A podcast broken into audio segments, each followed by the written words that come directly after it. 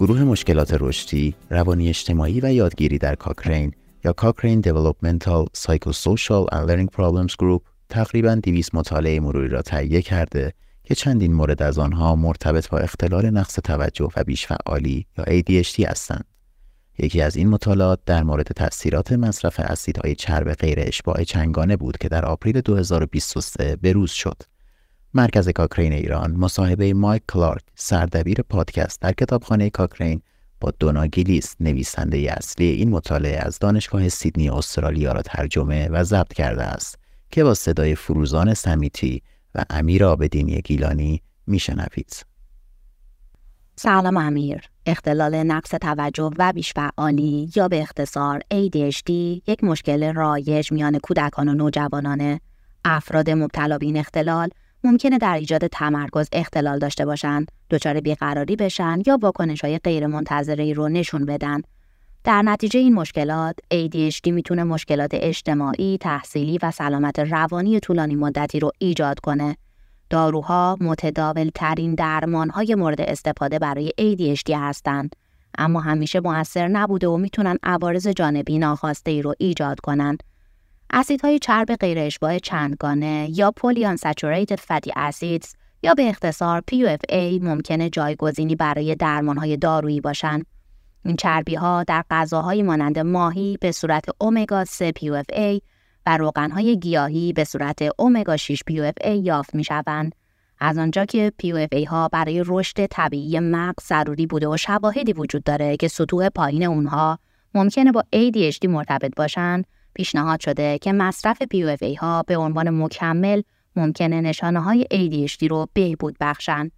این مطالعه به روز رسانی یک مطالعه مروریه که در جولای 2012 منتشر شد و هدفش بررسی این موضوع بود که مصرف مکمل های PUFA ها می‌تونن نشانه های ADHD رو در کودکان و نوجوانان بهبود بخشن یا خیر.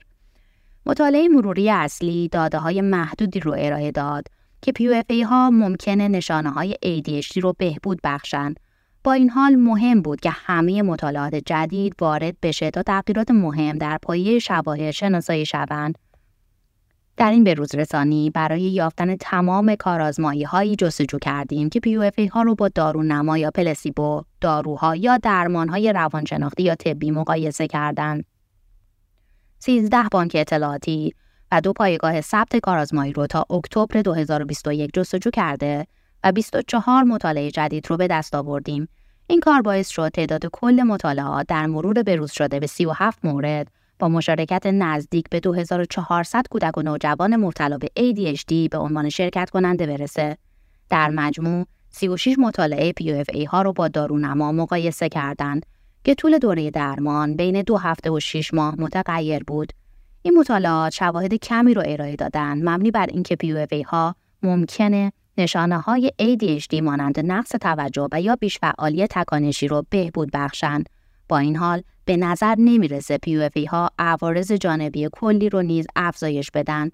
در نتیجه با استناد به این بروزرسانی قابل توجه مرور اولیه با اطمینان میگیم که تاثیرات PUFA ها بر نشانه های ADHD در کودکان و نوجوانان تفاوتی با دارونما ندارند. ممنون فروزان.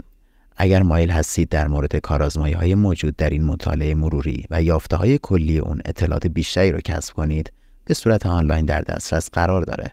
اگر به cochranelibrary.com برید و عبارت فارسی اسیدهای چرب غیر اشباع چنگانه در درمان اختلال نقص توجه یا عبارت انگلیسی Polyunsaturated Fatty Acids for Attention Deficit Hyperactivity Disorder را جستجو کنید لینک آن را خواهید یافت.